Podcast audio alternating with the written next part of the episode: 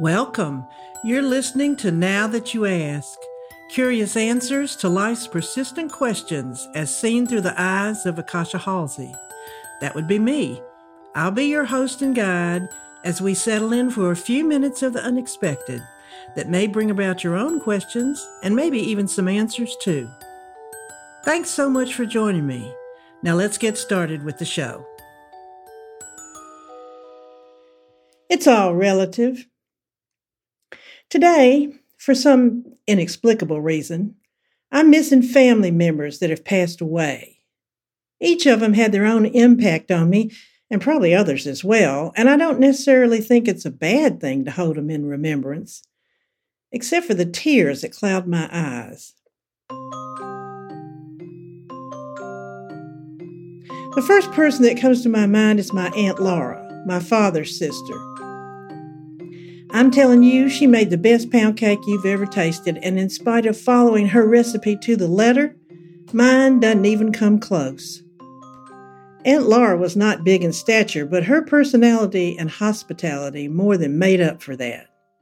She never failed to set a table laden with delicious food, went out of her way to help others, and was the mother of four, which in itself is no small feat. A smoker for life, she hid her cigarettes from her children when her health declined and was known to have a little toddy at the end of the day in front of the TV.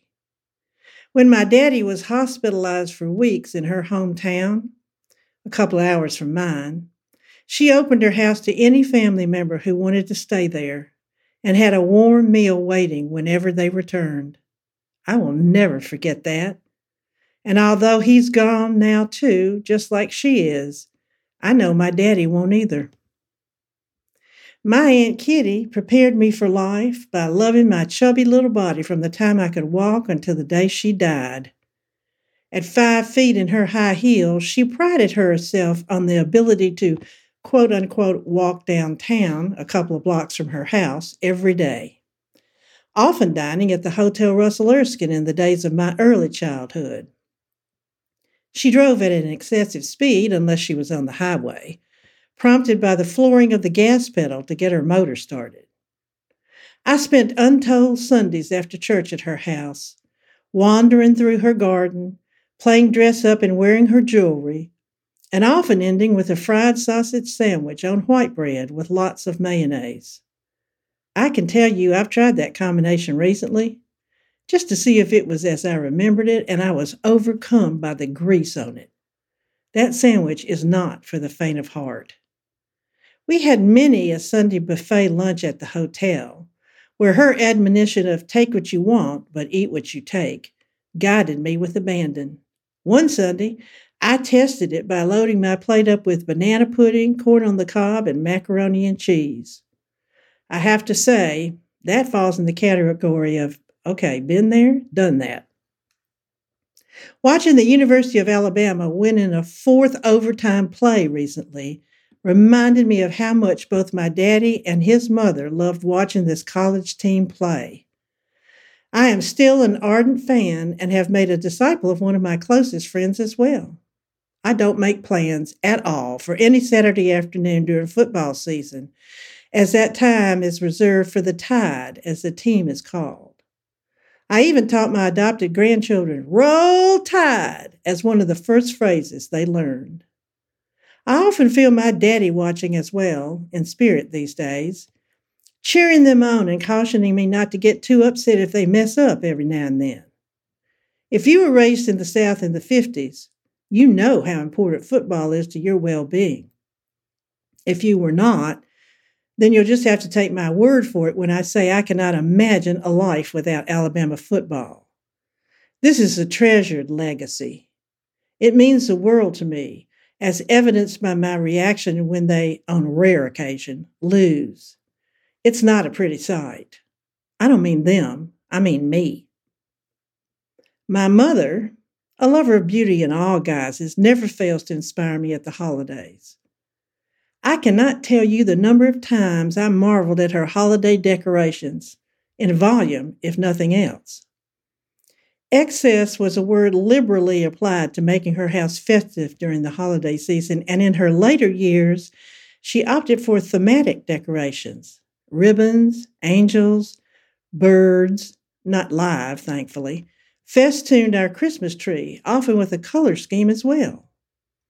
There could be ribbons of a certain pattern cascading down four sides of the tree, festooning four chandeliers, repeated on package wrapping, and often accented by massive flower arrangements throughout the house.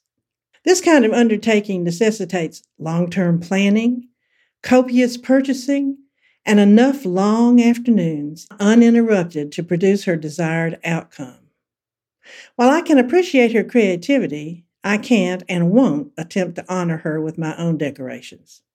I feel honored to have been the recipient of many years of this opulence, but choose to have a very slimmed down version in my own home. She never fails to come to mind, though, with every greenery purchase, every gift wrapping, and any day during the month between Thanksgiving and Christmas. I credit my mother with her gift of celebration and do my best to maintain it throughout the year because why wait for just that one month? The holidays can bring about nostalgia and a sometimes overwhelming longing for what I once deemed so important in my life. Although I did not always enjoy every moment of the holiday spent with my family, I will say there are memories that never will be forgotten. Like the time my sister and I delivered presents for my parents' friends on Christmas Eve, and every time I approached the car after a drop off, she either accelerated or backed up. The number of times I fell for this is embarrassing, and we both got a good laugh from it. Just like my Aunt Laura's pound cake, my mother had her own recipes as well, and these were replicated from my daddy long after she was gone. Cheese biscuits no bigger than two inches across when baked and made from scratch, stuffed with butter and country ham served right out of the oven. To say this is a labor intensive undertaking is an understatement. Likewise, the perfect sugar cookie, lighter than air and perfected from many years of trying recipes until the ultimate one was finally found. I don't know what it is that makes a memory stand out among so many, but I believe we all have some and we claim them as our own. Some are continued as family traditions, whether we still enjoy them or not. Some fall by the wayside, like jello molds, and some remain with us for as many years as we're alive reminding us of our history, our joy, and the love that touched us.